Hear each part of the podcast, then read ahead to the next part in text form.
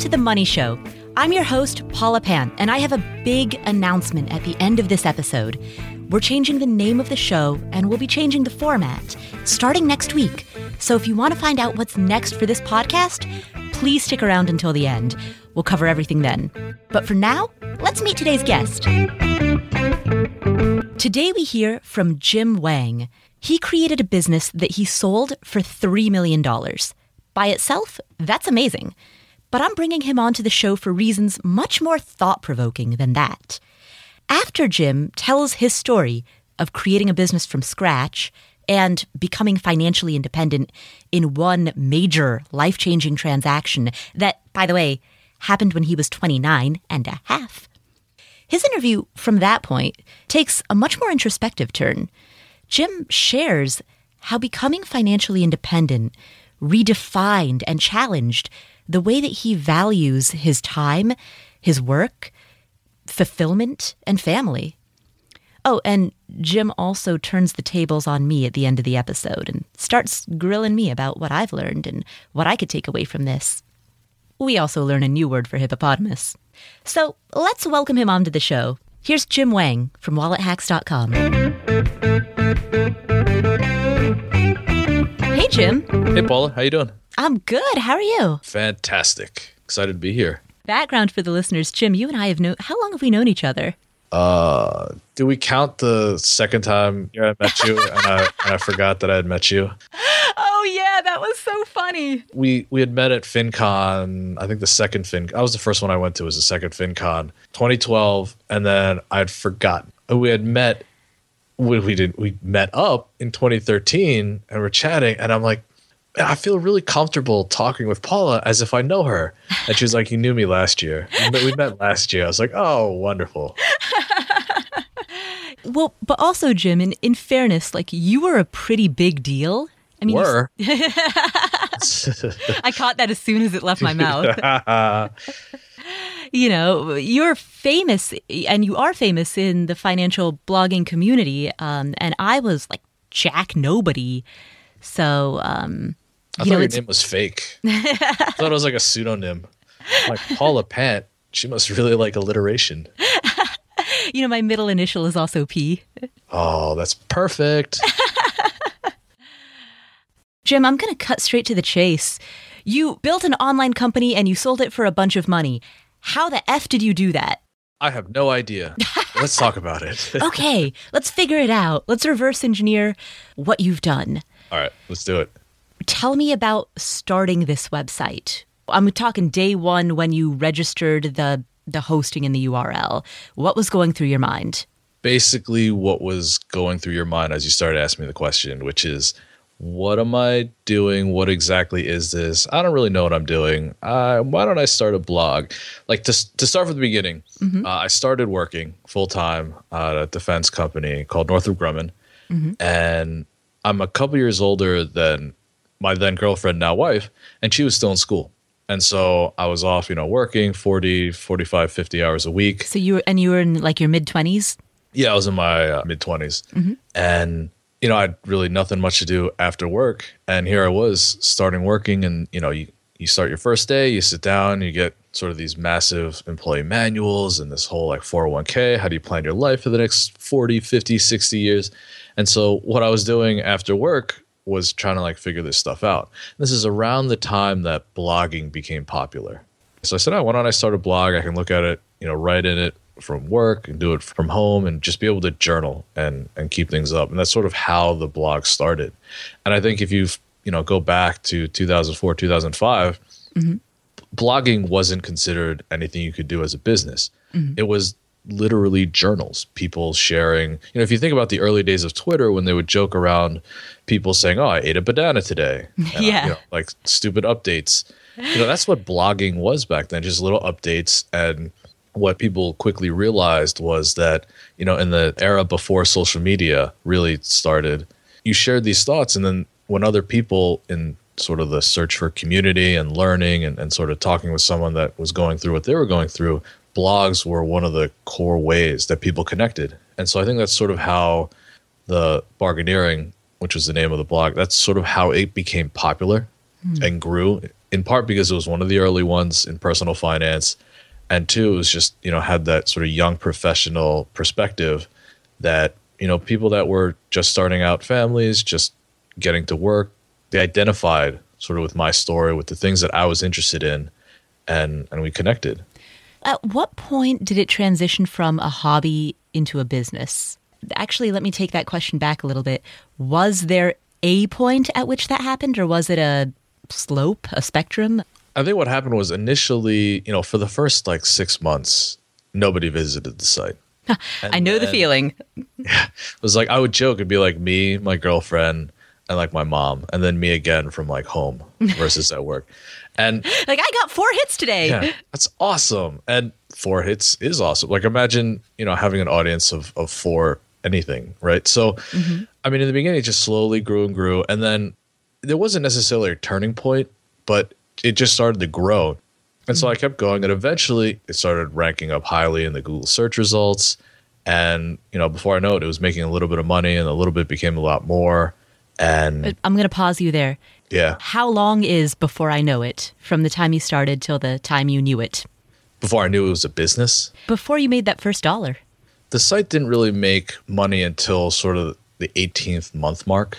Mm-hmm. And that's when it started, you know, you start getting ranked in Google. And that's also around the time that I discovered affiliate marketing and sort of the performance marketing space and how if you drive leads and sales and things like that, you can get, you know, a few percent in commission. Okay, so 18 months you started making money and, and fueled the transition from hobby into business. Yeah. At the time that I quit, probably, I think it was three years in, I mm-hmm. quit my job. Your day job? my day job, the site itself was earning more than what my day job was earning mm-hmm. by like many multiples, which was part of the sort of the gave me the confidence to quit what what I consider a stable job in the defense industry. I had security clearances. Like if I wanted to sort of coast into retirement, as funny as it sounds, because at the time, you know, I'm under the age of thirty. You know, in defense software with security clearances, you're pretty much set Yeah. for the you know your career wise.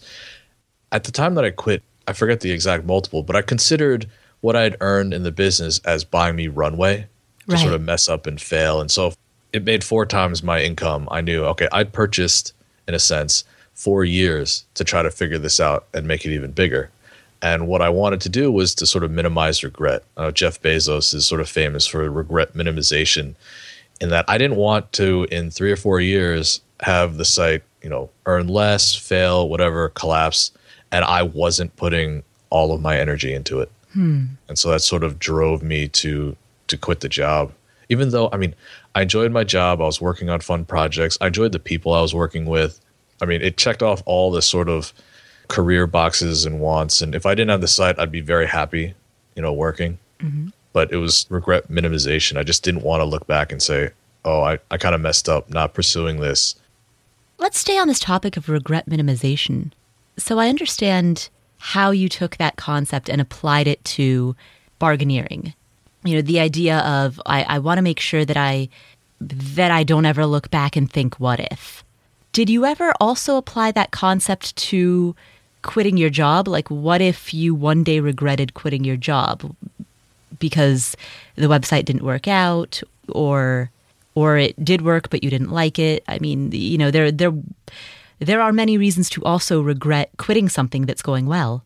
one of the interesting things is before I made a decision, I talked to a lot of people, you know, colleagues that I trusted and that I knew I sort of had this going on.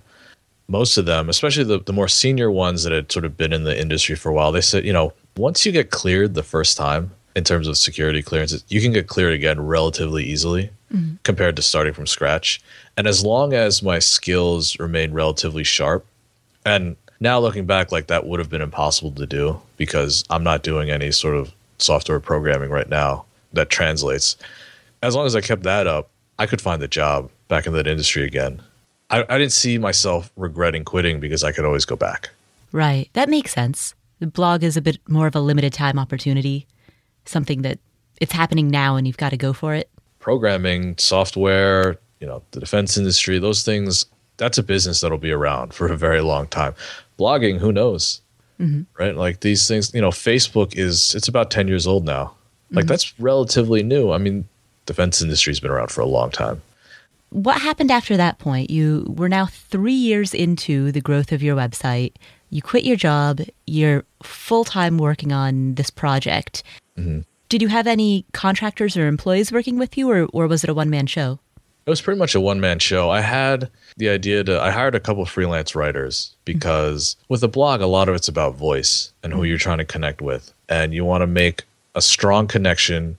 And the best way to do that is to write authentically, share your stories. And so here I was sharing the story of a young professional, male, just gotten married at the time. So it's like that's that's one voice. I'd really like to add, you know, some more like frugality, some family, some female voices, just different perspectives that when someone visits, they could connect with something other than other than me. Mm-hmm. So I hired a few writers and things like that, but for the most part, it was still just a one man show. Bargaineering remained a one man show for the period in which I I ran it. It just never. I don't know. I think my sort of entrepreneurial maturation never got to the point where I was willing to take on the risk of hiring someone full time. And so I had like various tasks that I hired people for, you know, to work as freelance, but nothing ever with a full time employee. Hmm. What about all of the little minutia? You know, deleting spam comments, fixing 404 error pages, all of the that tiny little crap that pulls you away from the big picture. I did it. it wasn't. So here's the biggest thing mm-hmm. I didn't run into a lot of the major technical issues that a lot of people run into. Mm. I don't know why. It just maybe by the design of the site or, or something like that. I mean, one big issue that a lot of people face is a tremendous amount of email. Yeah. Yeah. I actually don't get a lot of email. I think it's because people don't like me.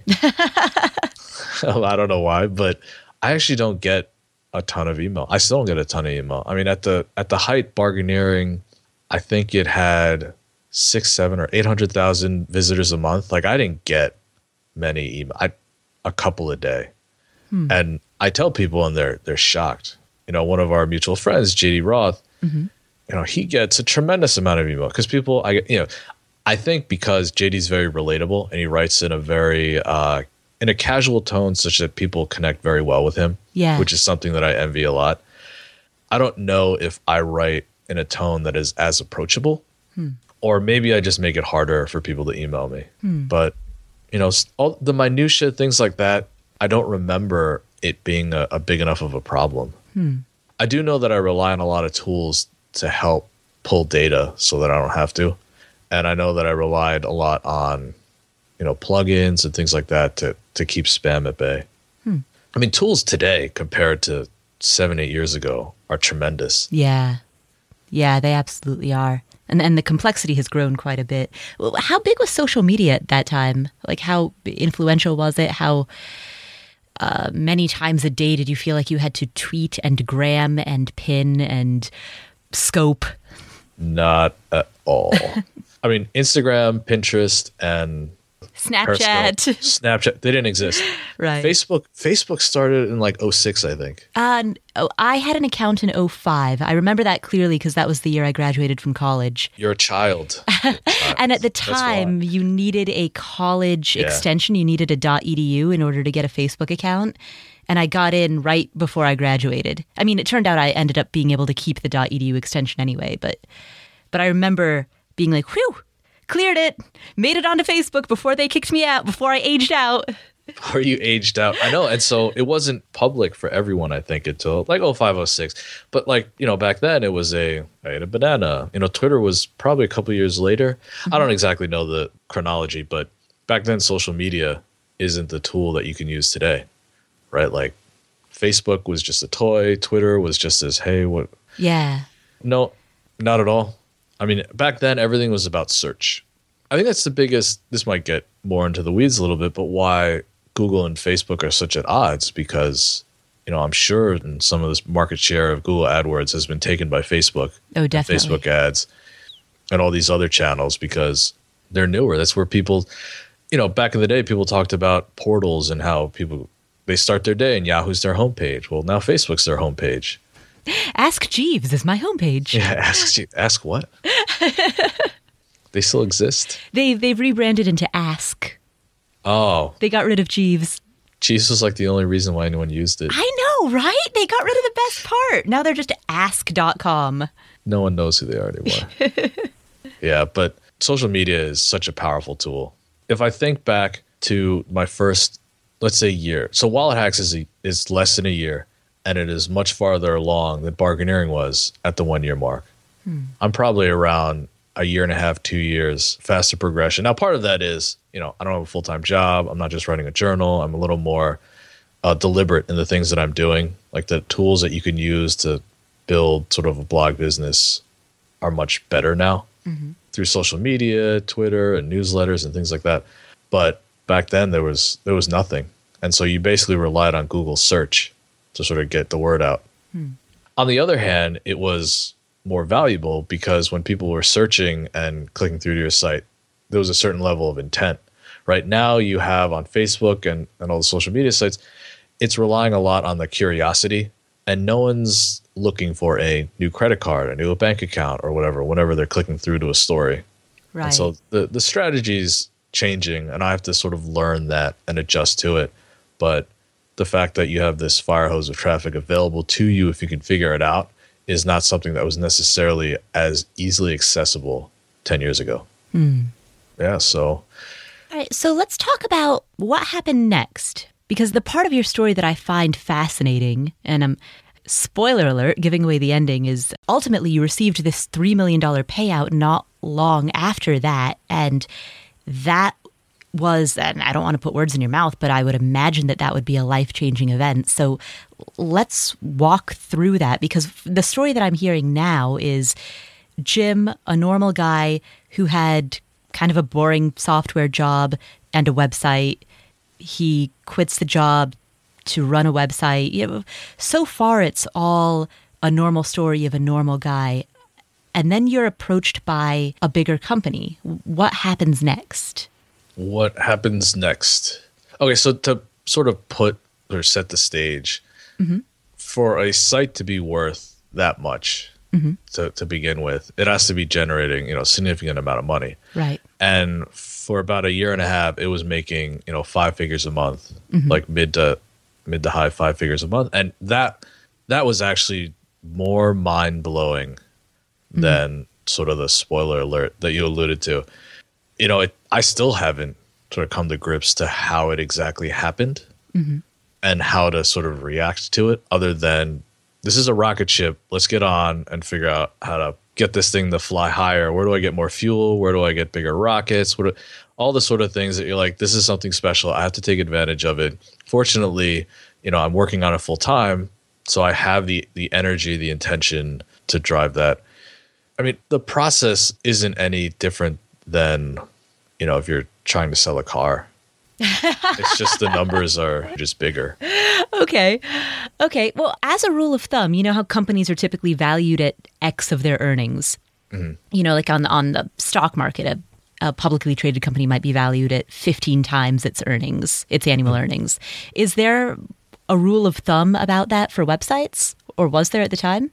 to be honest, these are one-off transactions, like selling a car. Hmm. And as much as you'd like to point, like, oh, well, I have a Honda Civic, and this Honda Civic was sold for this. If you get into a point where you have a couple people that all want your Honda Civic, you're going to get more, and you're going to get a higher multiple. And if these people are crazy about it, then you're going to get an even higher than you would expect multiple. So I don't really like the idea of multiples. I remember thinking to myself, Get Rich Slowly, Five Cent Nickel, other two other personal finance blogs that sort of started around the same era, mm-hmm. were acquired by other companies. You know, knowing the guys that ran it, I knew a ballpark estimate of like what they were getting in terms of a multiple. But I told myself, you know, two people, two bidders make a market, and as long as I got that, then it's it's something that I'd pursue. Mm. I also knew that you know if there are big players with big resources coming in to this place, I was a little worried that I wouldn't be able to compete. So part of the the thought process was, this is a nice rocket ship. It may be time to sell the rocket ship and let someone else run it, and then I'll figure out what I want to do afterwards, as long as I'm being fairly compensated. Okay, tell me about that. Why were you concerned that you wouldn't be able to compete with the introduction of bigger competitors into the market? And by competitors, I assume you're referring to just websites that are owned and managed by major companies with more resources. Yeah. So I'm thinking to myself, you know, if I had unlimited resources and smarter people than myself working on it, what would I do? It'd be a lot of analysis. It'd be a lot of sort of the the things that scale up if you have you know the right people doing it. And I just assume that these larger companies did. And my worry was that all you know the the placements in search and all that would get crowded out by these companies that bought sites that you know we're already pretty strong and mm-hmm. could only get stronger. Mm-hmm. So I didn't want to compete against that. That's not even counting the other players that were getting into the space, right? Like if you look at the search results today for a lot of the terms that were very popular back in the day, like the credit cards and the banking, like they're dominated by a s- small subset of players. Mm-hmm. And they're not the ones that eventually acquired, you know, Get Rich Slowly and, and Five Cent Nickel. So I don't know. I just felt like if you took people that were more disciplined than me and smarter than me, and you gave them a pile of money and you made you know like a hundred of them, like I wouldn't be able to compete. So the smart move is is to get out and see what I didn't, what I underestimated or didn't account for was the fact for for two big ideas. One is that large companies move slowly, and two, employees just don't care as much as mm. operators, right? I, it's just that's yeah. just the reality of it. No one you know, no one washes a rental car. So I didn't account for those two things. Though looking back, there's no zero regret at all. Yeah. The, the major thing that stands out to me when I hear you talk about that is the the notion of competition. And it makes sense if you're operating in an environment that's purely search based because there are a limited number of people or websites that can be on page mm-hmm. one of the Google search results the Google. God, I sound the old. so that totally makes sense because you've got a limited number of spots. It, that that is the definition of competition. Mm-hmm. Whereas today, personally, and, and I'd like to hear your thoughts on this, I don't feel any sense of competition with anyone else who is blogging about any of the same concepts that I am because I, it just seems to be much more of a web and and I say that partially from the position of somebody who has never not even for a day thought about search rankings. You know, I've most of my energy, not necessarily my traffic, but mo- most of my focused energy tends to go towards social media and guest posting and, and all of these networking level ways of reaching out to an audience. So maybe that expansion of the internet, the the web becoming more webby might have also affected it. I don't know. I'm rambling. What what are your thoughts, Jim? I mean, I agree. Today, the whole relationship building is far easier with social networks, with you know email marketing and, and things like that. You're able to reach folks faster and more directly one on one. It's really a one on end, but like it feels one on one to the person who's on the other side. Mm. Uh, if you're if you're doing it right. Yeah. Back then, without the social networks, it was all sort of they were looking for something and then they found you.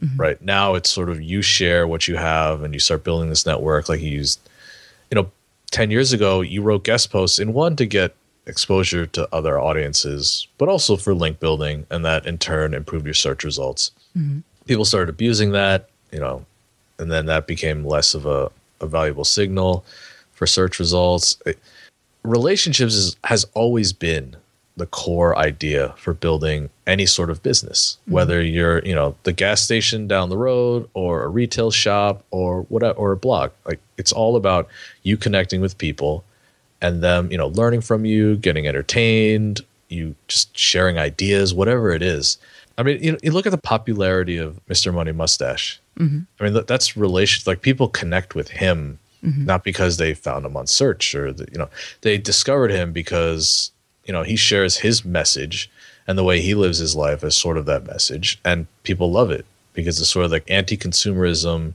not necessarily survivalist but like self-sufficient you know self-powered life which is great especially you know when you turn on the tv and there's something about the kardashians who no one really knows why they're popular. And it's sort of they're just like a you know a flaming car wreck that people enjoy watching to kill time. Mm-hmm. and it's like it's running exactly counter to that and that's that's what relationships are right mm. okay so this is kind of an aside mm-hmm. but if you ever listen to any of the popular pop songs like every taylor swift song mm-hmm. and i enjoy listening to taylor swift songs is is essentially permission for you to feel what you want to feel right mm. jaded lover uh, you know whatever and i feel that a lot of blogging and, and sort of the online relationship building is is just giving you permission to feel what you want to feel. And some people don't want to buy into this whole I got to work 40 years before I can enjoy my life.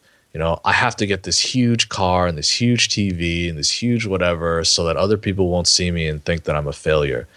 Well, you know what? Screw that. I don't want that. I want to live the way I want to. I don't want to work 80 hours a week to pay for this huge car to mm-hmm. whatever. I just want to live a simple life.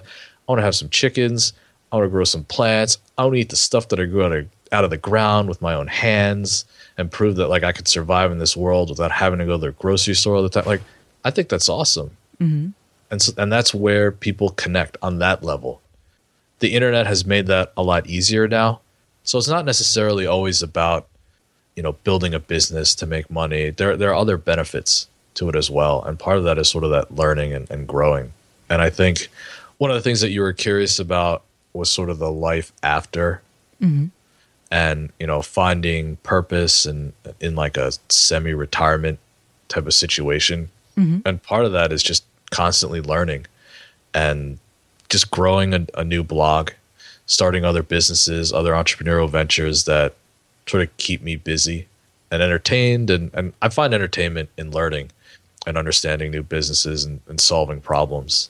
Yeah, so let's let's talk more about that. Life today, life after. The the epilogue that everybody glosses over because what strikes me a lot of times when I hear interviews with internet the, the, the millionaire internet entrepreneur story, you hear so much of the how like what they did and how they did it. That epilogue I feel like never gets shared. What what happens next? What do you do when how, how old were you when life changed, Jim? I was 30. 30 exactly. Actually, I wasn't even 30. I was 29 and a half. okay, you know yeah. you're you know you're young when you're still counting your age in halves. halves. Unless yeah, you're 59 and a half. Yeah. But I'm, that's an incredibly specific personal finance joke. Um, listeners, if you got that, you are I get it. You are my people. 29 and a half. Oh, okay. Wow. And where do you go from there? Good question. So I think a lot of things, you know how they say like history, you know, it doesn't necessarily repeat itself, but it rhymes. Like I think a lot of the things that happen in life are very, very similar. And I think now I have two young kids, you know, they're five and three. And mm-hmm. so they're how, still. How old are you now? I'm. Th- what month is it? I'm almost 36. Okay. So they weren't around when that happened.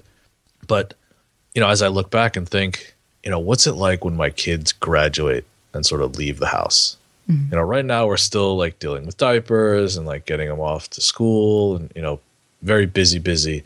But there'll be a time when it won't be. And it's going to be a little sad and so when they graduate and go off and like we drop them off at college if they go to college and we drive away I, that was sort of like the feeling you know when i was you know 29 and a half in a day and what do you do after that is sort of the same challenge i feel a lot of people have whenever their kids go off to college or more importantly when they retire right the thing that they had been focusing on eight hours a day and that they identified with is now essentially gone yeah and so initially and I don't I don't know if I've talked much about this with you personally, but I was kind of a little depressed mm. afterwards for like a couple weeks. And why I thought I was depressed in part was because when people describe depression, they're like, it's not when you're sad, it's when you're empty. And I was like, oh, I get it. Like that that in the in the weeks afterwards, uh, I I got and I was like, this is kind of scary and but eventually you know i discovered new projects and like put myself like kept myself busy and gained interest in other things and sort of that sort of that emptiness the sort of professional growth and learning emptiness went away and you know i just started doing other things that i was interested in that you know up until that point, a lot of what I was doing was driven by money. Right. Mm-hmm. I started the the website and figured out it could make money. So I tried to make more money and I did, you know, optimization and all these different things to try to make more and more. And now, you know, that was in part driven by learning and trying to figuring things out, you know, solving problems, but also to, to make money. Now I was pursuing things that financially didn't make sense, but they scratched all these other itches, trying to, you know, start a new business, figure out, you know, membership sites and hiring people and, and all these different things that I hadn't done before that if you looked at the sort of the time effort involved mm-hmm. wasn't worth it. Right. But I found it to be a lot of fun. And I remember talking to friends, they were like, why are you doing it? It's like, it's totally not worth your, your time. You know, the, the stock market moves in a day. And back then the stock market moved tremendously on certain days. Like wipe away any amount of money you'd earn in a year doing what you're doing. And I'm like, yeah, that's true, but it's fun. So uh, let me pause here for a second. So, what made you decide? You know, because in a previous episode, I, I interviewed Jeremy and Winnie, and they retired in their 30s, but Jeremy was driven by the vision of like sipping pina coladas on the beach. Why didn't you do that? I don't like sitting on a beach. like, I don't like sitting around and not doing anything. I am happiest solving problems. Like I like discovering how to do something. Especially things that I'm not good at. Like people, you know, Gary Vaynerchuk has this famous quote, and I'm paraphrasing, but it's like work to your strengths, punt your weaknesses. Mm-hmm. I'm like, okay, I mean that's fine.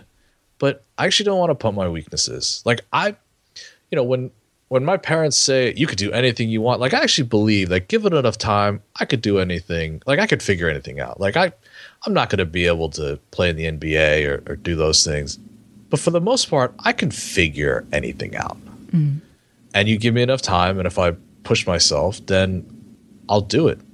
And so my, you know, the, the one of the first few things that I did uh, was I started a business with a couple of friends. It's an internet based business, but we hired people and just learning how to deal with different personalities. A few years later, I would you know start a membership site and learn how to you know customer service something that I'd never done before. Customer service is not actually that much fun. uh, with, with building the systems mm-hmm. to handle it was fun, mm-hmm. like doing beta testing and things like that to build a service that people like and depend on was a lot of fun. Mm-hmm. You know, there's plenty of time for leisure. There's less now with kids, there's still plenty of time to do whatever you want to do. And if you want to sip pina coladas on the beach, by all means. I just don't. That isn't what excites me. Hmm. Figuring out how to play golf was kind of fun. I'm not good at it by any means, but mm-hmm. now at least I can go out and not be embarrassed. Hmm. And so, yeah, I mean, that's just how, how long, I like to live. How long did it take you to figure that out about yourself? Is that something that you'd always known, or did you figure it out after life changed at 29 and a half? It was after uh, life changed. After. Tell me about the process of figuring that out. I thought to myself, like, what do I want to do next? When I had Bargaineering, I would wake up thinking about something. I would thinking about like the problem that I had, something to fix, something I wanted to try, yep. and I wanted to recapture that. So afterwards, I didn't have that at all. That was sort of that emptiness. That's how it manifested itself, at least as how I saw it. So I started looking for things that would make me think about it all the time and like be not necessarily obsessed, but my mind was constantly on it. And I realized it was trying to figure things out. Like I just over time, I just picked up different things. I'm like, oh, I started playing a little bit of golf. And I'm like, golf is really frustrating. You know, but when you first start, you know, one out of every 20 shots you hit is great. And like you're chasing after the thing that's great. And then you start thinking about like, what am I doing? And this and that. And then eventually it became doing these different businesses. Like, what do I want to try next? What do I, you know, and once that came back, I realized what I really enjoy was building these things and then figuring them out. And then the hard part is once they're a little bit on autopilot, to refocus and find things to you know learn and discover is much harder. And so it's very easy to like in, in the early phase of a project, I'll like do a ton and then I'll slow down because now you're starting to get into maintenance mode. Right. A little bit, right? Like 50 50. Well, then the key is then to take the maintenance stuff give it to someone else to maintain it. Like teach them, train them. They do it. So now you're the only piece that you have left is the grow part. That's you know that's what I see as a as a primary driver and or problem for businesses is growing. So trying to figure that out. That's interesting because it not only is it good business advice, but it sounds like it's the thing that makes you happy. It's that like compatibility between the two. Because if, if what makes you happy is learning and growing, then by definition, if you're always doing that and handing off the maintenance to somebody else, yeah, you're, leveraging your time and you're leveraging your yeah. efforts in a way that is ultimately profitable. Not that it's about the money, but you know, in a way that fuels that fuels the activities of a company or a project and also is the thing you like to do. Yeah. And also, one of the other things I've learned is the key for me to be happy is in all the things that I'm doing to reduce what I consider active time working, meaning, you know, active time is things where I have to do it right now. Mm-hmm. Right? yeah. Like if someone calls and they have a problem with a product or the service, you know, the membership site, it's, it's for meal plans. If they can't like download it or whatever, and they call me, I should answer the phone, right? Like I, I quote unquote have to answer the phone. That's active time that I have to do right now on demand, and that that kind of stinks, and I don't really want to do that. And so you build systems in place. So now that everything is sort of not active, it can be deferred. Someone else is doing it. It's active time for someone else, but you know they're they're hired to do the job, and so they're happy as long as I reduce the amount of active time, then I'm then I'm good. And hmm. it's also important from just sort of a life perspective because now I'm allowed to when my son or daughter, you know, they have a field trip to go on or we go to like a farm or something with with their school, I can go.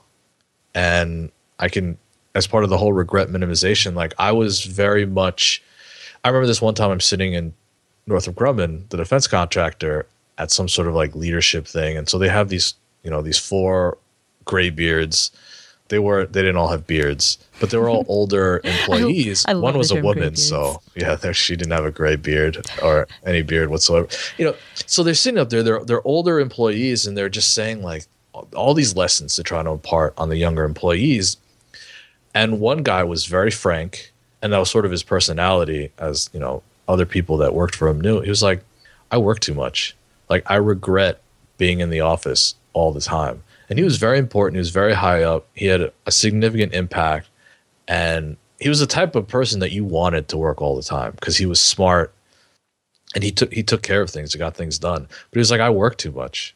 And so he missed like little league games for his kids and like all these different things. It was kind of sad. And I remember that very distinctly, thinking like I don't want to miss any of them because I'm working or whatever. And so far, I'm at a hundred percent. Like I've gone to all. I mean, they're, they're only like a couple of year, but you know, it, it'll ramp up as they get older. But I like being there and spending the time. So it's all it all makes sort of improving the the life, the lifestyle. Hmm. Your your comment about active reducing active time what's interesting to me about that is I, I got a email recently from a, a listener of this podcast who asked a few questions about kind of the difference between active versus passive businesses. Because, you know, on Afford Anything, a lot of what I talk about is managing rental properties in a way that's enhanced, you know, in, in which you're maximizing the passive. And what I'm hearing from you, Jim, and, and tell me if I'm completely mishearing this, uh, or just, you know, tell me how you react to this, is what I'm hearing from you is that you'll actively work on a project, like a, a business or a project, and actively figure it out. And once you do, make that piece of it passive such that you can then actively figure out something else. So it's is that correct? Am I characterizing it? Kind of. I guess active is probably not the right term. I think the on, not on demand. The urgent, like, the urgency. Yeah, urgent. Like I don't want any urgency? urgent work. Yeah, I don't want like immediate urgent work right now. Right. But like, but I'll, it also does sound like you, by virtue of handing, developing the systems and handing it off, create, if not passivity, then what's what's a different word for that? I I think the message is getting across correctly in that I don't want to like get a phone call or an email that I must answer right this second. And by must, must, you know, there there's shades right? Of, or degrees of, of how on demand or how urgent something is. But I would like that to go into some sort of process where I can hire someone to do the urgent work. So anything that's customer service, like that's I want that to be urgent. I want the moment that that comes in, or at least you know, however often the our customer service person checks the the box, that they respond immediately. I don't want to do that. But I'm totally fine going in and analyzing ads and doing statistics and doing. When I say active, I don't mean me physically actively working. Mm-hmm. I'm fine working. I just don't want to have to work right this second on a problem that's on fire, unless there's nothing to be avoided. Like if a site is down or something's broken, yes, that's fine. But I mm-hmm. don't want to schedule necessarily active work.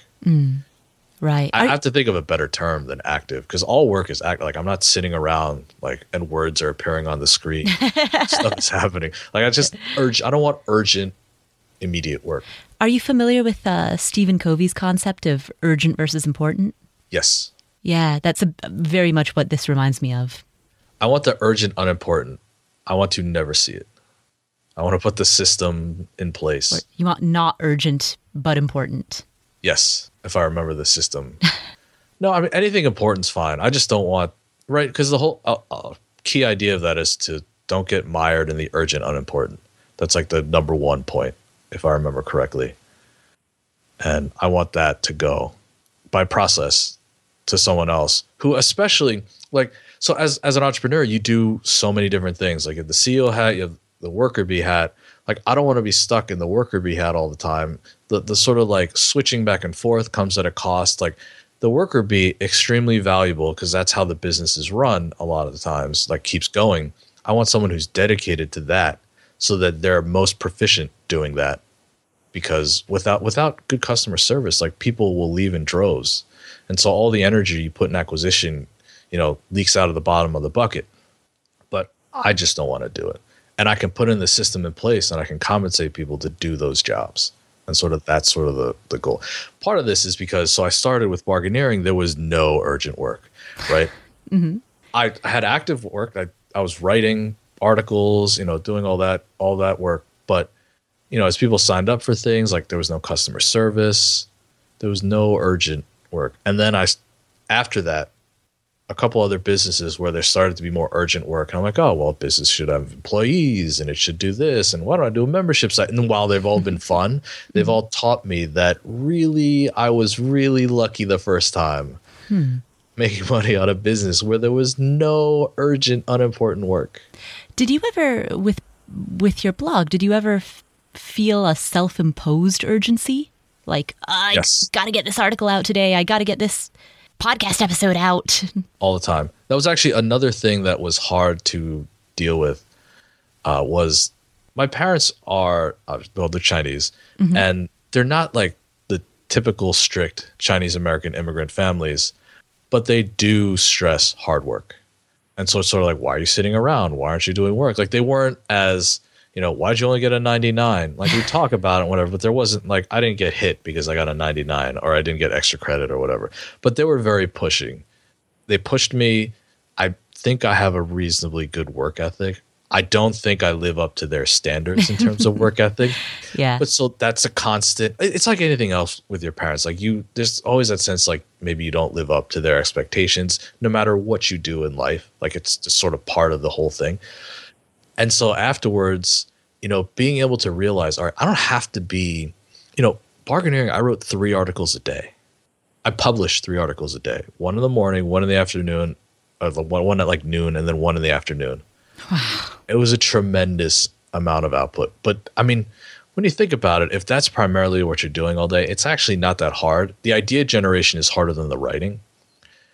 At least it was for me.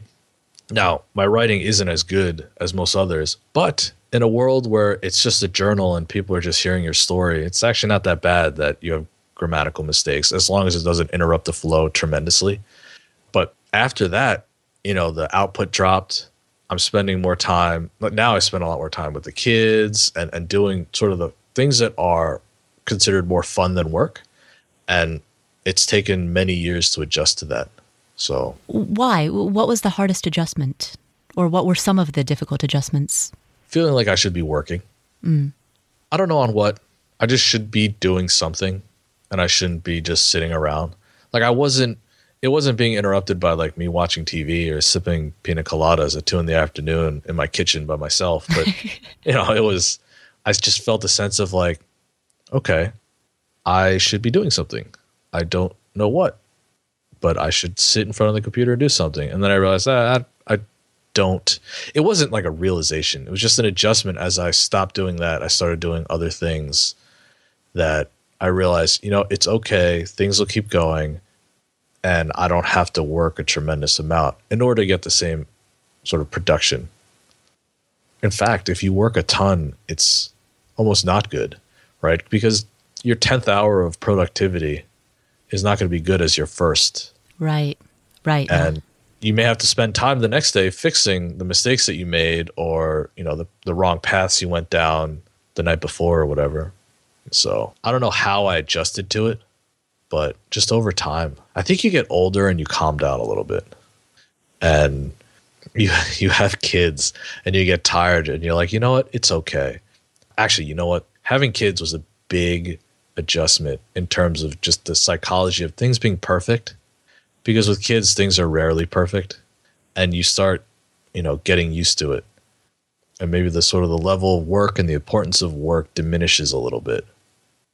And I, I mean, I understand that I'm very fortunate, you know, both financially in terms of a windfall and sort of the income that it generated beforehand, as well as the successes of businesses afterwards, that I'm able to have more of this passive time. But yeah, but kids kids had a big impact. Kids are fun. when you were adjusting from pre windfall to after, uh, I've asked you about what was difficult. What aspects of that adjustment, that new life, were easier than you had anticipated? That's a good question. I don't know if anything was necessarily easier. You don't think about the cost of smaller things as much. You start thinking about your life in terms of time and less about money and also quality of life. I like to reduce frustration as much as possible. And now part of that has nothing to do with money right? It's just a realization that now I don't want to jump through hoops to do things. Uh, I want to keep my life as simple as possible, which means cleaning up more and like getting rid of clutter and things like that, all of which have nothing to do with money. But just that realization that, you know, th- all these different like annoyances and frustrations I want to sort of disappear. And whereas it would have cost, you know, a couple bucks, like two or three dollars to solve it, I might have done it myself. Now no longer make a lot of sense. Can you give me can you give me some examples? tubes of toothpaste. This sounds kind of stupid, but so there are two sinks, and there's like I don't want to go in. I want to brush my teeth, floss, go to sleep. I don't want to go. I go into the bathroom and look through all the bottles to find the tube of toothpaste. So all we and, and this I mean you just buy you know six at once from Amazon, and you put one next to my sink, one next to my wife's sink, no longer an issue. That's like a two dollar, you know, two dollar tube of toothpaste. Now, I, when I need toothpaste, I know where it is. We don't get into fights about, you know, her sink is like I can't find anything there because I don't need to look at anything there. So that's her space. It's my space. I have my two dollar tube of toothpaste. I'm happy. It's only a couple seconds, but that's a simple. A lot of people talk about how one of the best purchases they ever made is like hiring a cleaning service right that's the that's the whole if you have the means reducing that headache from your life and improving your quality of life improving your relationship because that's one less argument you have so that's one example. A lot of the things in life are solved with relatively small purchases like a tube of toothpaste. Mm. and you just don't think about it because you're not thinking in terms of time you're thinking more in terms of money which i mean that's how a lot of the things are driven by by cost. So it makes sense. What's really interesting to me about what you just said is that once you reached the point at which all of your time was open to you, you know, you're 29 and a half years old, you theoretically never need to work again. So you've got the next 60 years, 70 years, 80 years of your life open to you. That's the point at which time for you actually became more valuable. Yeah. I wonder. I, I think it's because of kids. I think it's just realizing like I remember another parent told me this, and they're they're only a couple years older, but they're like, you know, once you know you're done having kids, your last kid, as soon as they stop doing things, you're like, that's the last time someone's gonna ask me to carry them up the stairs. That's the last time they're so you realize like your time left is going down. Like you're at an age where you're, you know, when you're like 5, 10, 15, 20, 25, you're thinking like time is limitless. Mm-hmm. And then after a certain point, it's kind of now whether you start thinking that it's 60 or you start thinking that at 30, who knows? But there's a point where you're like, well, I have to make sure I get the most in. Mm. And then it's also like at like, I remember at like 25, my friends started tearing ACLs. and that was like the first time where like people were getting hurt doing like not stupid things, but like mundane things. Right. Like one friend was like getting into a car and like tore his ACL. Who tears their ACL? well, you're getting older.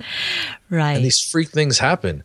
And then like as you get older and older, like friends get cancer, friends die in accidents, like these things start piling up and you're like, listen, like you thought nothing could happen to you. Well, now I'm not in the moment where I think everything bad is going to happen, but it's like, don't waste it because when it does happen, you don't. I guess it's regret minimization rearing its head again. But it's like you know, how do you want to spend your time? And you know, I'm fortunate, so I get a little more control over it. But I don't know when when it happened, but it happened. What do you teach your, or what will you teach your kids about money, and not just money, but time and work and uh, mentally how to kind of conceptualize it all? What what framework do you want to impart on them? That's a tough question. I'm asking it because I'm I'm trying to pull out, you know, from your story these universal truths that would apply to anyone in any situation. If I just directly said like, "Well, what do you want the listeners to know?" that's not a very good way to ask that question. in terms of money, I would like to think that they have limited resources mm. and that their creativity needs to solve problems rather than money. And I think that that's possible because that's, in a sense, still how I think. Now that that goes to the question of, well, you bought two tubes of toothpaste, right? Instead of figuring out a way. So there, there are limits to that. But in terms of like solving major problems, mm-hmm. you know, anything that breaks in the house, if it's within the the realm of me being able to fix it, I fix it, right? So like we had a door that there was some bolt in it that broke. So you buy a new bolt, you take apart the door, you put it back in, and everything's fine. Well, you can hire, you know, someone to come in to replace it for you, right? It's it's a better for our financial situation, time value of money, whatever. It's better for us to do that, but I'd much rather fix the door myself. Why? It's the problem solving thing. I, I like the idea of like understanding how that door works, mm-hmm. and also it's part of it is that it fell into a realm where the job was too small. It was like a 15 minute job. Like I order a part, unscrew some screws, put it back in. Mm-hmm. Right. I'd much rather do that than have a random person come into my house. I like do like a 15 minute fix that I could do. Right. With a YouTube video. Right. So just showing like resourcefulness cuz I I really think that a lot of my problem solving came from the fact that growing up we didn't have a ton of money. We did a lot of saving in order to fly back to Taiwan and so, you know, 20, 25 years ago, four people, my sister, my parents, flying back to Taiwan, it's like $6,000, $7,000. So we had to save a lot. And it wasn't that we didn't have money, it's that the money had to be rationed and, you know, used intelligently because not only were we traveling back to Taiwan every couple of years, but, you know, there's a mortgage and all these other things. So a lot of the resourcefulness came from that. I remember in college, uh, the first computer I had was a 286. And this was when Pentiums were out. So 286 Pentiums 586 is like this is like four generations old technology that I'm using because it was inexpensive. And it worked fine. It was just slow. I had to like load up programs and like walk in the other room and do something else and then come back. mm-hmm.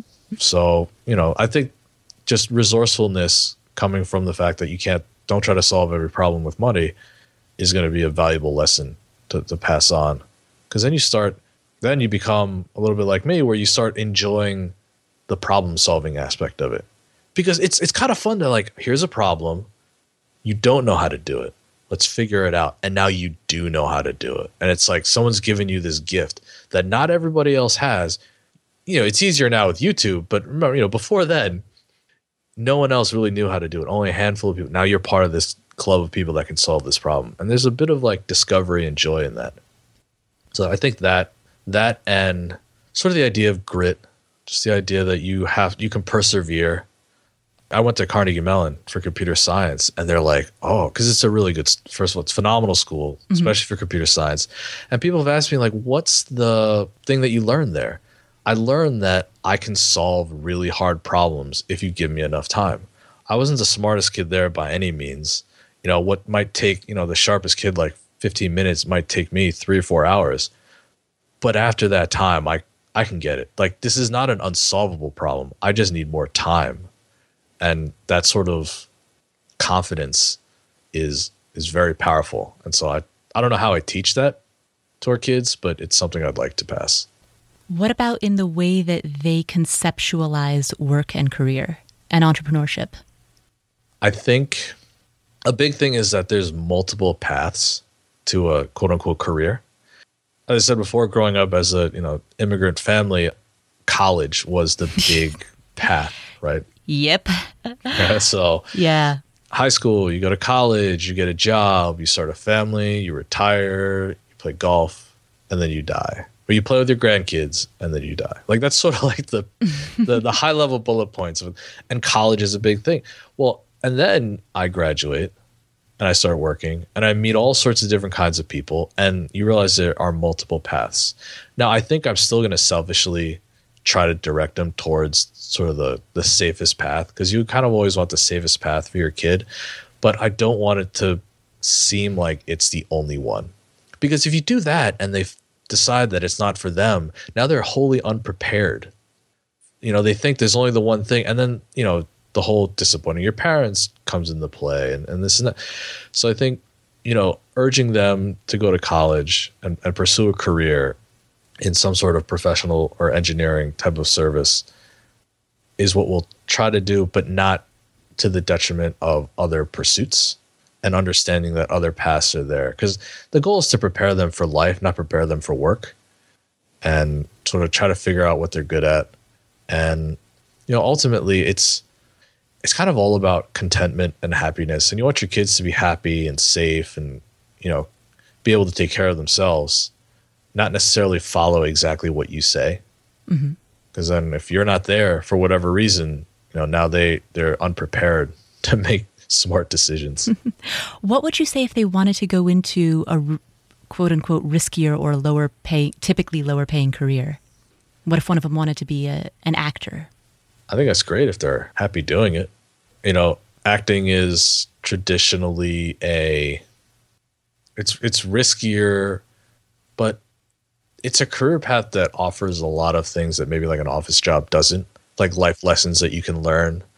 Like one of the things you think about is you know in acting oh is someone what is success to an actor? Mm-hmm. You know for some maybe they just like performing and so they they work their lives in community theater and they're happy right? And they're they don't necessarily need to become a movie star right? Maybe they just they want to act in commercials and do stand up maybe they want to do whatever. But they're happy doing it. They're pursuing it. It's a hard problem maybe that they're trying to solve figure out where they fit. And maybe they do it for five years and decide it's not for them. There's plenty of time left to do something else. There's plenty of time to per- keep pursuing it after five years 10 years 20 years right? There's it's that it's always you know the journey is is better than the destination. And you know i'd have no problem with it. Now what i wouldn't want is for them to like pretend that they want to do like say they want to get into acting but not like fully pursue it and sort of half-heartedly pursue it and say like oh well i, I can't make it. I'll just keep doing it. Can you send me some more money? Mm. Type of thing. Now i don't know how you determine you know real and Right. pretend but my thinking is if they want to do something i'd happily support them not sending them money all the time but love and and things like that hmm. these are they- they're hard to answer because our kids are so young Yeah. and so these are issues that I haven't thought about yet. I have thought about, you know, the whole idea of how do you do allowance and how to teach them to save and donate and you know support support different causes and things like that because that's something that what's funny is wasn't really taught to me. Mm-hmm. And so it's something i've learned from my wife which is surprising that i didn't learn because my parents do support charitable causes. We just never talked about it so i never saw it right? Like i wasn't there when my mom would like write checks to you know american cancer society or whatever she was supporting. So i never grew up valuing it and learning it but my wife does and so we do support organizations but it's mostly through her urging. So I, I think that's something that i think would make make our kids better people Yeah. How did you, after the windfall, how did you deal with? Because I would imagine, just projecting myself into your shoes, that all of a sudden there are, there's this multitude of opportunities to do really amazing things, big projects that require bigger dollars or a little, you know, a, bigger amount of seed funding. Um, for me, the first one that pops into my mind is starting another no kill animal shelter here locally because Nevada has such a big homeless pet population. There's just not enough shelter space. Like, that's the first, you know, one of the first things I think of. But there are so many good, co- competing good causes.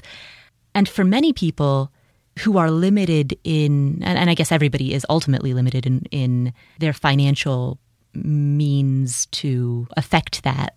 But when your personal portfolio is bigger and you can start imagining bigger options, how do you sort through all of that? How do you how do you filter? I don't know if I thought about those bigger opportunities as something that was open to me. Because as much as the windfall is great, it's not for someone who is under 30, like that's a lot of time left. And so I saw it as sort of like a, a nest egg that I'd put away and avoid tapping into. And, you know, that would buy me 30 years or whatever to pursue pursue any other entrepreneurial endeavors that I wanted.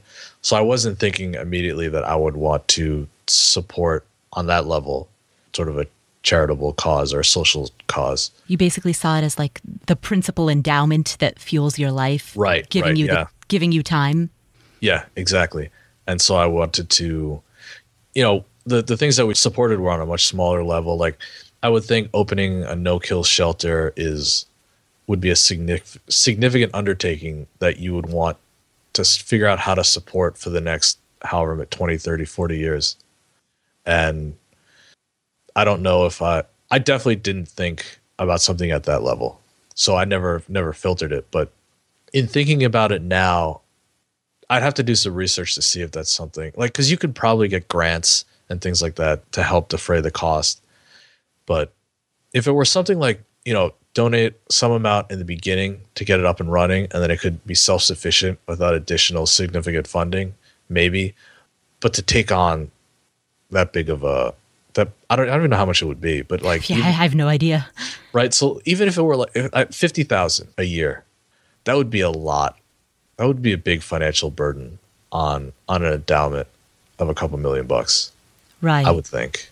Well, at the 4% withdrawal rate, that would be what 1.25 million? Yeah. Yeah, that's that's not It's an insignificant thought, chunk though. of change.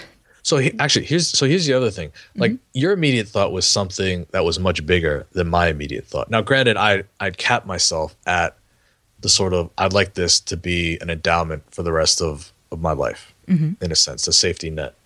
One of the other things that's been a challenge afterwards is thinking much bigger. Hmm. Right now, I've I've leaned on those sort of solve problems and and have fun while I'm doing it, but eventually, like I'm still in my mid 30s. There'll come a point where I need to start thinking bigger and be more impactful. And whenever whenever I figure out how to make that transition, oh, we can chat about it. But thinking bigger is also something that I have to figure out how to do.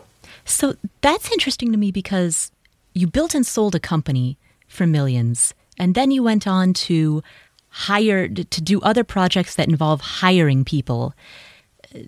Those seem to be the indicators of thinking big. But I hear you identifying yourself as someone who's not thinking big yet. And I just find that interesting. Uh, there, I guess there isn't really a question there. I just, I guess big is relative. yeah, that's that's exactly what that indicates to me. All right. There's also like the, you know people think I, I've, I've run a one man show. I've run, you know, a, a bunch of lifestyle businesses. Maybe the next step is to do some kind of startup. Maybe this next thing is to do, I, I, don't, I don't know what it is, but there's a view that, you know, startups are bigger than lifestyle businesses.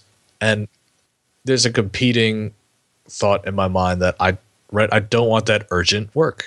Like I kind of like the ca- more casual, like I call it casual. I don't, I don't know if that's a good word for it. I like the more flexible lifestyle, and I don't know maybe I don't want to do it now. Should I be okay not wanting something bigger? Right, my my instincts are to work hard and and go for something big, but part of me also kind of wants to take it easier and not necessarily risk as much or spend as much time or commit as much time, I should say, on these higher risk, lower probability projects that could be enormous. Because in the end, like when I'm 65, 85, whatever, and I'm hanging out with my kids, like, will it really matter? Like, what will really matter then? Having a startup or like being in my kid's life and like spending more of that time? We joked before we started recording that this would be like half counseling and half interview chat. and I think these are all issues that a lot of people grapple with at certain points in their life. Like, you know, I like my job. Do I really want to start a side business? Do I really want to get into investing and, and do all these other things? And I think the answer is you won't know until you try. So maybe I should try startup. Who knows? Do you differentiate between quality time with your kids versus sheer quantity time? I'm, I'm curious because I'm talking to uh, you. You're in a position in which you have time, and and I'm just wondering how that affects the way you see that time. I don't know. I think all my time with my kids is quality time. And maybe that's because they're young. And when we do spend time, it's like they're pretty stuck on you. Mm, they're very present. Yeah. Yeah. They're very present. And I'm very present. But we send them to daycare. So during the day, we can, my wife and I can both work. I mean, some people would say, oh, you should keep them home and spend more time. But then that, that prevents some of the other things that as adults we sort of need right? Which is work and and sort of like making progress on projects and things of that nature.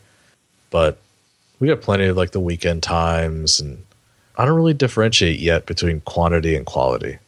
I think it's all pretty quality. I'll ask you again when they're like nose is buried in their phone while you're trying to talk to them. Yeah, yeah. I don't know. I don't know what we're gonna do then. We'll try to teach them how to deal with money then too. I don't know if that's gonna work. Who are you going to talk to about quality of time? Well, you know, I, it's it's a concept that I got from uh, a book, actually. Uh, of all things, it was a book that Al Franken wrote, the comedian from Saturday Night Live. Mm-hmm. It was just a throwaway comment in one of the sentences in which he said that he values not just quality time with his kids, but just heaps and heaps of quantity time. And it was a brief line. He didn't elaborate, but that concept always stuck with me.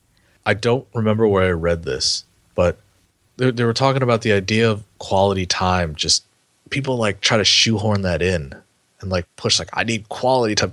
When in reality, you just kind of like when you're hanging out with your friends, like you're not thinking I need quality time. Need quality. you just like I just want to hang. I haven't seen this person in a while.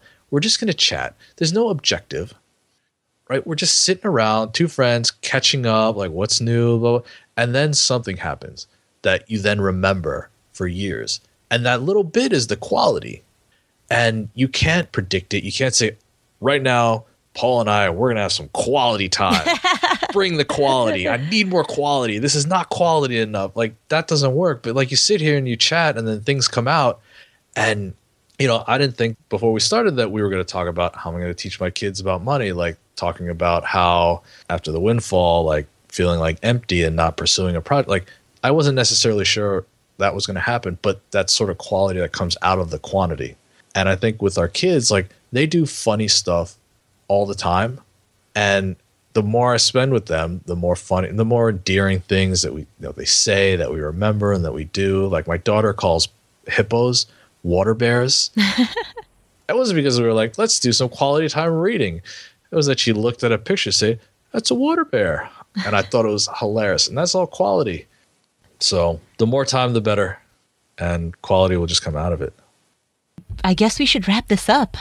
I don't even know how to end this because a cheesy question like what what would you tell the listeners is just seems very disingenuous, disingenuine, whatever that word is. I want to flip this and ask you. Oh, wow, that's exactly what JD did in in our ah, interview with him. I didn't, I didn't get He flipped it and started interviewing me. I was going to ask you in our conversation, what did you get out of it? Like what was the thing that sort of stuck out? Well, one was that you get this windfall, you've now got an endowment, so to speak, that provides enough residual income. I mean, I don't know how you've invested it, but just assuming a 4% standard index fund 4% withdrawal rate, that alone is enough for a family of four forever. So you reach this, you know, what, what I heard in this interview is, you know, you reach this point when you were 29 and a half that was a turning point in your life and that essentially bought you the rest of your life um, and, and kept those books open. And the thing that happened counterintuitively was that you began valuing your time more. But you value your time from a different perspective than a busy worker does. You know, a busy worker, myself often included, I will value my time based on this almost linear calculation of like, well, one hour at the office could yield this much, you know, and when I work, I, you know, my hourly rate, so to speak, is this much. And so X, Y, and Z is not worth my time. Like it's almost a, a leveraging type of equation, whereas mm. your approach feels different. Your approach isn't what is the monetary value of my time? It's it's an approach that strikes me as even though time is abundant, I still am not going to waste it. I'm still going to cherish it. And if something creates frustration and negatively impacts that time, I am going to eliminate that frustration to the greatest degree possible so that I can devote this time so that this time can be slow. That's a big piece of what I got out of what you said is your time is slow in a good way because it's within that slowness, that lack of rush, that lack of urgency that you can learn and experiment and, and problem solve and grow. I like it. You, you formalized it in a much more elegant way than I think I did. No, thank you. It's accurate, improving the, the quality and the, the lack of demand of others on my time. I think that's that's really a lot of what's behind sort of that financial independence movement just being able to control your own time. And I'm still learning how to do it more and more effectively. Yeah, you know, I've I've spoken to a lot of people who are on their way to financial independence and it's tempting for the people who are mid-journey to see financial independence as the end goal, like the panacea that solves everything. When in fact, it's just another step. Yeah not enough people talk about the sort of post retirement. What are you going to do now? And know, some people are going to drink pina coladas on the beach, and, and others are going to want to find something else that scratches their itch. I think everyone's happy not being forced to go work, especially if they dislike what they're doing and it's only a means to an end. Well, and I think that you kind of highlight it's not that work itself is inherently the issue because you still work, um, even though you don't quote unquote need to. But, you know, when you work, it's for the purpose of learning and growing. And that seems to add a layer of fulfillment that doesn't come from being driven by, uh, being pushed around by demand and urgency and necessity. Yeah. And it's, like I said earlier, that, that adjustment took time right? If you grow up thinking that you need to work to pay for things, and then you're fortunate enough where now working still pays for things, it's just you're driven by you know sort of these other other fulfillment activities that provide additional fulfillment. It's it's a hard adjustment, but I'm not complaining. I don't want to make it sound like I'm I'm complaining about it at all. Well, no, I mean I can relate. Like the the emptiness that you described when you when you first made that transition and you went from having a, a business that occupied your mind that you know you went to sleep thinking about it and you woke up thinking about it and all of a sudden that wasn't there anymore Um, you know, in a at, a at, a much smaller scale, I can relate. Um, just from from when I quit my nine to five job, and you know, and I didn't at that time. Uh, I wasn't financially independent. I just quit and decided to go live on some savings for a while, and it was exciting the first say six to eight weeks um, because I left the country and I was traveling, and so new environment. That's always exciting. But eventually, it, I felt a very similar emptiness to what you described, where I would wake up and, yeah, I was still traveling, but I felt like, okay, I'm in a different country. Yeah. Now what? Yeah. Yeah. What next? How did you transition? I mean, after you came back, like, how did you, how did you, I guess, fill that emptiness? Well, I'd say I started looking for ways to fill it while I was still traveling because initially, going to different countries, you have the twin elements of novelty and challenge. You know, I flew to Cairo on a one way ticket, and all of a sudden I had to figure out how to navigate my way around Cairo. So, um, you know, the the culture, the street maps, the just everything about it is different. And, and I went there in the middle of Ramadan. So all day long, nobody was selling anything to eat. Oh, wow. And I didn't have access to a kitchen. So I couldn't keep any refrigerated food around with me. So, you know, like, boom, okay, I've, I've got to figure that out. Solution buy figs, you know, keep a stash of figs with you all day. you know, so th- those were the problems I was solving. And that keeps your mind engaged and it's interesting. I'll often get comments on my blog from people who are like, well, you just want to travel. That, that must be nice. And I'm like, well, it's it, it's actually really not about leisure. It is about that problem solving. It is about the figuring out a wholly different world than the one that you have just been in. Because when you're in that position, you have the mind of a child, but with the context of an adult. You don't know this new environment, but you have the skills to figure it out. So it goes back to what you were talking about resourcefulness, creativity, gumption.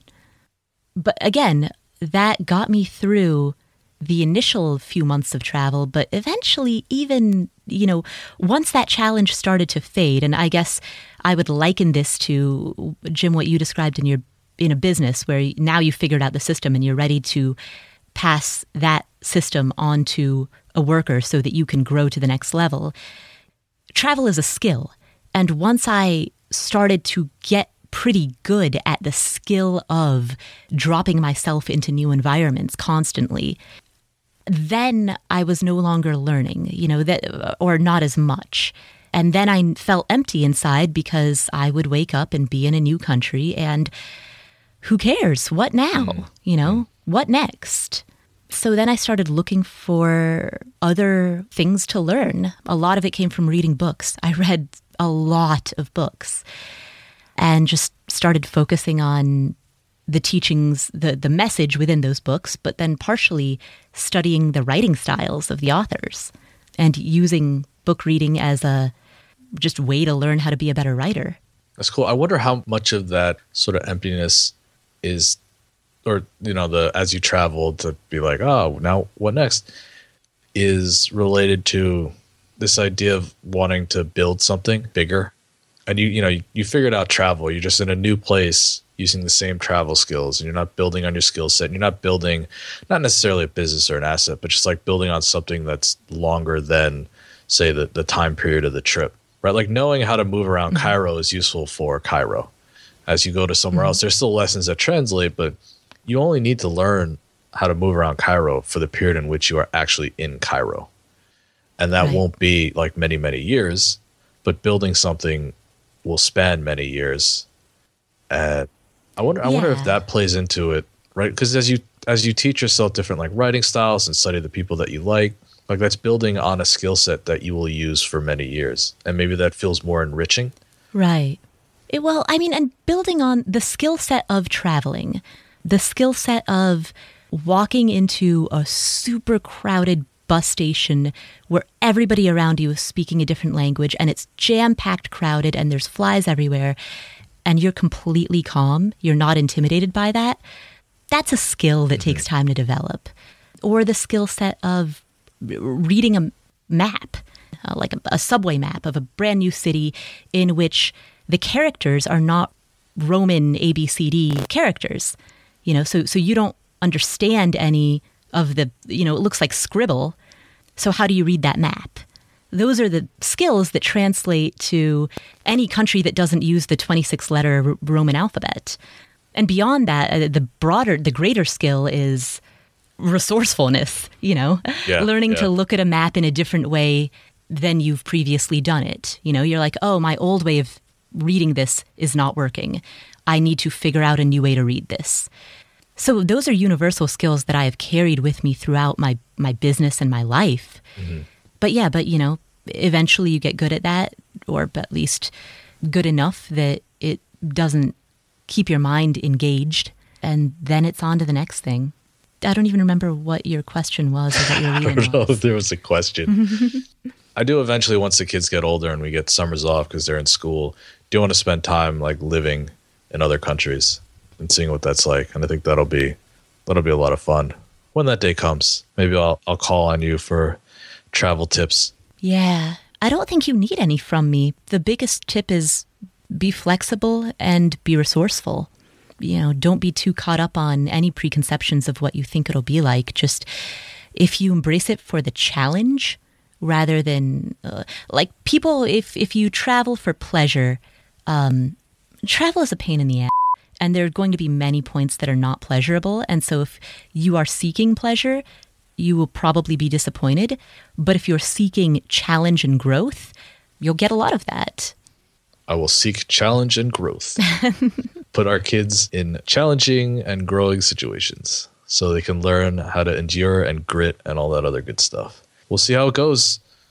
yeah i guess the moral of the story is that people enjoy growing people enjoy learning or at least you and i do and probably a lot of our listeners anybody who's made it this far into the podcast is someone who enjoys learning We've, we've gone on some meandering topics that have been personally fun for me to chat about.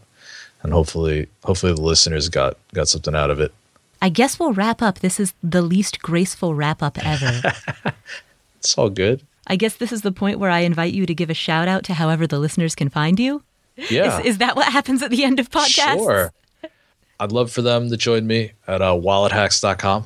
I read about personal finance and different strategies for people to get ahead financially and in life. Uh, if you want to shoot me an email, I don't get a lot of email. I reply to all of them. Jim at wallethacks.com. As I told Paula, not a lot of email. Ask me about anything. Say hi. Love to hear from you all. Yeah, thanks for coming on, Jim. I appreciate you having me on. Hey, welcome to the State of the Show report, the post game wrap up. We've decided to change the name of the show, and in order to explain what that's going to be, I'm gonna bring Steve, the guy who does stuff behind the scenes, I'm gonna bring him on so you can overhear a conversation that he and I had about this. But before I do that, there's one thing that I want to be absolutely clear about. This show is not and never will be a quote unquote real estate podcast. For some reason, probably because I've done a very bad job of branding, there seems to be in some people's minds a misperception that I want this to be a real estate show. I was reading through some of the iTunes reviews, and some people said, Paula wants it to be a real estate show, but Jay Money wants it to be a something else. I don't want this to be a real estate show. If I did, every episode would be about real estate, and clearly it's not.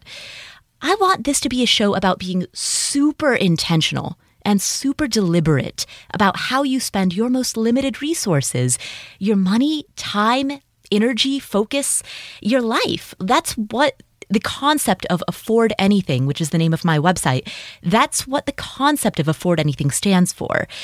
It's the idea that you can afford anything but not everything, and every dollar that you spend or every hour that you spend is a trade off against something else. That's what I want to emphasize. There's the how and there's the why.